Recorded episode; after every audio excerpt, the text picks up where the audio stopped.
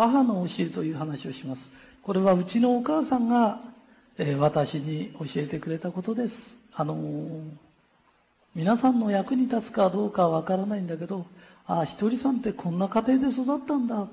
こういう環境だったんだなっていうことがちょっと分かってくれると嬉しいです、えー、実は私あの中学校しか出ていないんです、え、誰も知らないと思うんですけど。全員知ってます。あ本読んでっからね、えー、そうですね。分かりました、えー、分かりました、えー、もしかしたら知ってんじゃないかなと思いました、えー、もう少し本当のこと言うと実は私中学校もろくに行ってないんです。えー、それも知ってました。やりづらいな今日は、えー、知らない人はですね、えー、ひとりさんあの学校嫌いなんですか？っていう人がいるんですけど実は私は学校が大好きでした。ただ起きると昼でした、えー、目が覚めると私はすぐ学校行きます。いい子はみんなそうです、えーえー、そうすると学校でみんな集まってきてわーっと盛り上がると、えー、私は帰ります、えー、遅れてった分を早引きで取り戻すという非常にバランス感覚の優れた、えー、学生でした、えー、母は私のこと怒らない人だったのそれで、えー、私の方がちょっと恥ずかしいんですけど「僕ちゃん」って呼ぶんです えー、僕ちゃんねって。僕ちゃんぐらい学校に向かない子って珍しいよね。ね。だから僕ちゃんは学校に向かないから社会向きなんだよ。だから必ず出世するよ。人間は神様が作ったもんだからね。何にも向かない人っていないんだよ。だって僕ちゃんぐらい学校に向かない人珍しいもんね。お母さん楽しみしてるよ。で、本当にこんなこと言って育ててくれました、えー、母はね私のことを商人にしたかったらしいのそれで私本ばっかし読んでたもんだから、えー、母が「僕ちゃんね将来何になりたい?」って聞かれたことがあるんですけど私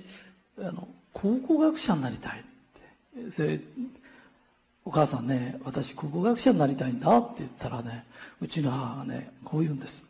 お前それはいいねってこういう喋り方してお前それはいいねってその後なんです。その後素晴らしいこと言ってくれました。でもさどんな発見しても所詮過ぎたことだからね。えー、あれでやる気をぐっとなくしました、えー、この中で考古学やってる人がいたらすいません、えー、母は大人だからね。私が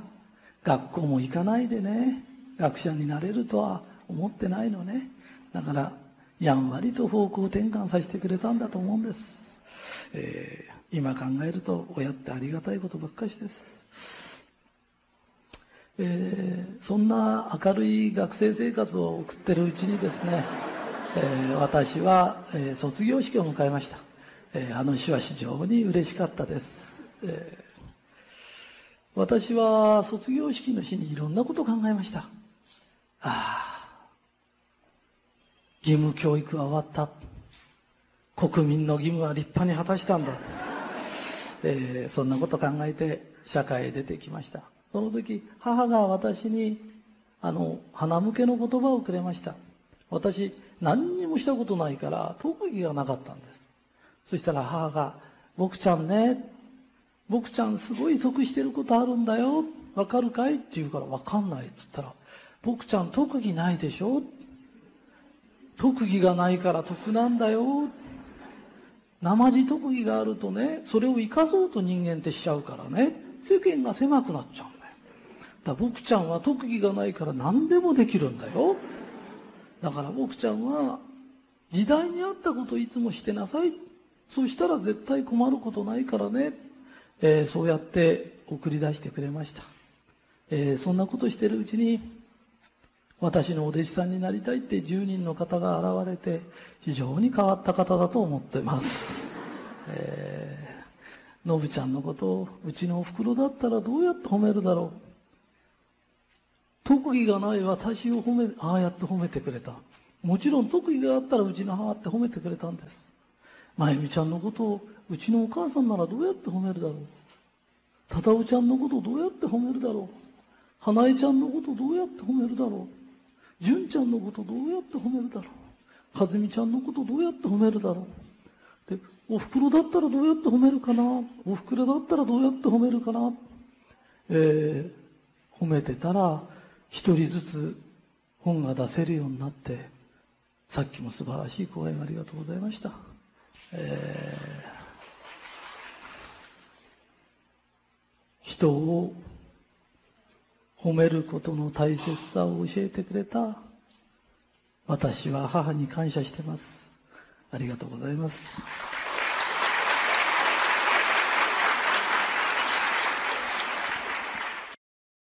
このテープを入れるきっかけになったのが、ちょっとした相談事があって、えー、女性で体の具合があまり良くないんだっていうような話で、で、まあ、親も働けっていうような話して、だけど自分はもう、ゆっくりしか働けないし、体がこう、具合が悪くてっていうような話されてたんで、それで、あの、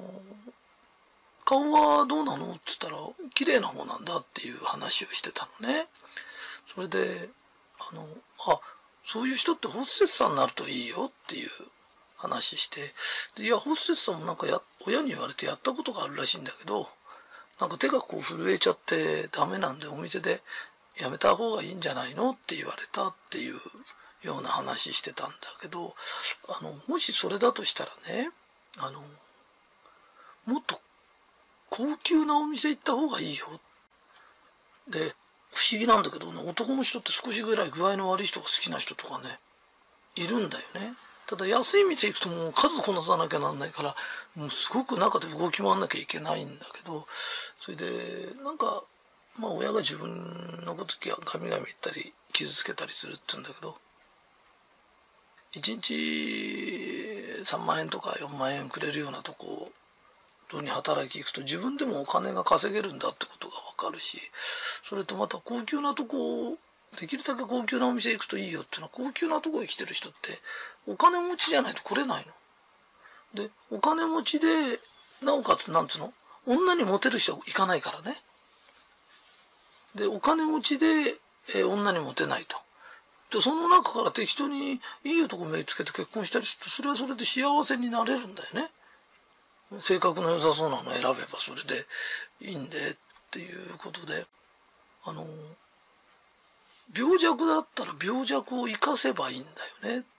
だから普通の人って神が与えてくれたものを生かしきってないんだよねっていうことなのね。よく私何もや、何やっていいかわかんないし、長続きしないし、何でもかんでも私中途半端なんですって言うと、その中途半端を本当にこう神が与えてくれた才能なんだっていうふうになれば、そんなにあの、その会社でほら、トップ企業で、その中でベンチャーでっていうのはバリバリやる人求めてるけど、あの、社長自体も大してやる気ないとこってあるの。もうできてから何十年目とか何、100年目とか200年目とかっていう会社もあるんだよね。そうすると今いるお得意さんを大事にしながらやっていこうなんていうのはもう、うん、社長もやる気がなきゃ部長もやる気がない、全員やる気がないで、本当にこう、なんつうの、目立たずずっとなんとか食ってこうなんて会社って山ほどあるんだよね。そういうところには本当にそういう人って向いてるし、また面白いもんで、あの、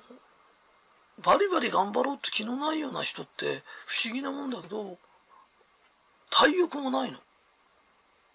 会社になりたいとか、自家用飛行機乗りたいとか、自分が社長になりたいとかも、あんまり考えない人なの。それはそれで才能だから、そういうところへ勤めに行けばいいんだよっていうね。だから、今あるものを精一杯、このままをどうやって変えられるか。で、変えたら一生そうなんですかって、そうじゃないよって。人間ってやることによって毎回毎回再、なんて経験っていうのが生まれるんだよね。その経験を今度加味して、それを生かすことを考えるとどんどん良くなってっちゃうんだ。今一番いけないのは、自分にないことを望むことなんだよね。で、自分にないことを望んだってないんだから、できっこなくて。だから、今あることの中で、これを才能だと思えるかどうかにかかってるんだよね。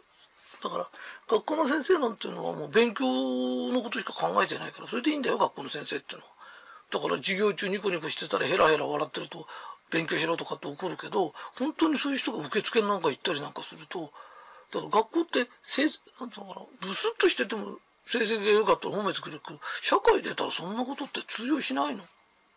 本当にニコニコしてる方がよっぽど良かったりするから、あの、なんか、その、いや、勉強しちゃいけないんじゃないんだよ。黙々と勉強するのも才能だけど、ね、いつもニコニコしてんのも才能なの。で、いや、私暗いんですとかってって暗くしてんだとしたら、あの、そ同じ受付だって葬儀屋の受付からね、墓石の受付まであって、自分の向いてるところに行けばそれはそれなりのかなりの才能なんだよね。だから、わさびというものが刺身につければいいけど、ケチャップにわさびになれったってなれないから、ケチャップはオムライスにくっつくとすごくいい味が出るじゃない。ね。で、周りの人の意見を聞きすぎるの。それでね、周りの人は周りの人で、自分がわさびで成功した人はね、わさびになれって言うし、ね、洋辛子で成功した人は洋辛子がいいんだとかって言ってくる人間って神様が作ってくれたもんだから、途方もなくいろんな才能があるんだよね。で、それを生かすか生かさないかな。だから、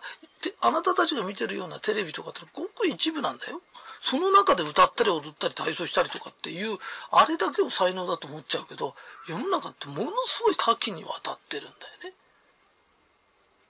だから、ホステスさんなんだってホステスの長になる人もいれば、マネージャーになる人もいるし、お店始める人もいるし、ね、そこに不動産屋でお店貸してる人もいるし、内装してる人もいるし、ものすごく多岐にわたってるんだよね。だから、自分がどうなったらいいじゃないの？自分に今向いてることって何だろう？で、考えたらあとは行動してみるの。で、何回かやればわかるの。だからやんないで考えてたってわかんないよ。で、多分これが向いてんだろうと思うもの、5つでも6つでもやればいいの。そしたら必ず見つかるんだよね。それで、あの、あんまり人に相談すんのよしな。人に相談したら、人は人の意見しか言わないから。で、あなたが私に向いてるもんって何だろうっていうことで考えて、私暗いんですと、この暗さを活かせられないだろうか。私ね、病弱で手がこうやって震えちゃうんですと。もう手が、もう手なんかお客の前で手が震えるほどウブな子が大好きだとかって男いっぱいいるんだよ。ねだず、もうずうしい女の中にそういうのが一人入ってると、それ一人で花なんだよ。ねだからホステスに向かないじゃないんだよ。それは向いてるの。ね。で、あの、バカ喋りするって、あのバカな子、私バカでいろんなこと喋れないんですけど、男って頭の悪いような大好きなの。自分の方が頭良ければ意見の、アホな意見でもうんつって欲しいんだよ、男って。だからあ、あんまり離婚になっちゃって男は、俺のことやり込めても欲しいとか思ってないの。もう手なんかこうやって震えながらお酌してくれて、自分のアホな意見にもそうなんだって関心でもしてくれたらもう嬉しくて通ってくるんだよ。で、それはそれで才能なの。ね。才というのは人に好かれれば才能だからね。人をやっつけること、人に勝つことを才能だと思ってるけど、最大の才能っていうのは人に好かれることなんだよ。うん、だあの銀座かなんか行って気に入った人は 10, 人ぐらい好かれりゃいいんだよ。10人ぐらい好かれて指名してくれるじゃ、それでもすご、すごいね。あの、優雅に暮らせるの。で、またちゃ、ちゃかちゃかちゃかちゃか働きたい人とかいるのよ。そういう人が安い店行けばいいの。安い店行って家族なしてればいいんで。どれが悪いってんじゃないんだよ。同じホステスだったっていろんなのがあるんだよ。だからホステス一回やってみて私向きませんでしたってこと。どんなとこ行ったって？何行ったって？もうちょっと自分に合ってること考えないとダメだよ。っていうことなのね。私職人だすと、ですといろんな職人いるんだよ。ね、マニキュアでこうやって爪に絵描いてる人って職人なんだよ。家建ててる人も、ビルの工事してる人も職人。だから自分に向いてるもんってのはものすごくあるはずだから、その中から絞り込んで探す旅なの。だから自分探しの旅だよね。その旅をこう楽しくやっていくと、面白い自分に出会えたりね。そうするとまた、そこであったことを生かす。今の自分を生かせれば次の経験も必ず生かせる。で、人生失敗しちゃう人は、自分に与えられてるものを生かしきれないの。自分がちっちゃい時病気だったからダメなんですじゃなくて、自分は病気だったから病人の気持ちがわかるんですとか、病気のことを活かせない人っているんだよね。だそういう人って健康になっても健康を活かせないよ。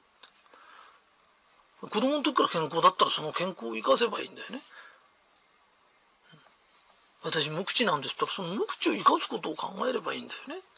そしたら、また次の展開が出てくるから、必ず人間って今を生かせる人は次も生かせる。で、ずっと不幸な人はないものねだりするんだよ。自分に備わってないものでこうだったらいい、ああったらいいってずっと言ってるけど、そんなことしてたら不幸になるだけだよ。えー、だから自分のしっかりと神が与えてくれたものを生かしきる。ね。えー、喋れないんだったら喋れないことを生かしきる。喋れるようになろうじゃないの。私無口なんだと、この無口を生かそうってないだろうか。ね、ホステスやったらこうやって手が震えちゃうほどあれなんですって緊張しちゃうんですって、それを生かす方法はないだろうかで、きっと安い店行っちゃったんだよ。で安い店って数こなせなんかなんないから、マネージャーってあんた向かないよって、あんたはうちの店に向かないよなんだ。ね。だからそのことを考えて、今の自分を生かしきる。変えようとしちゃダメだよ。あの、変えられないから今あなたや、そうやってやってるんだよね。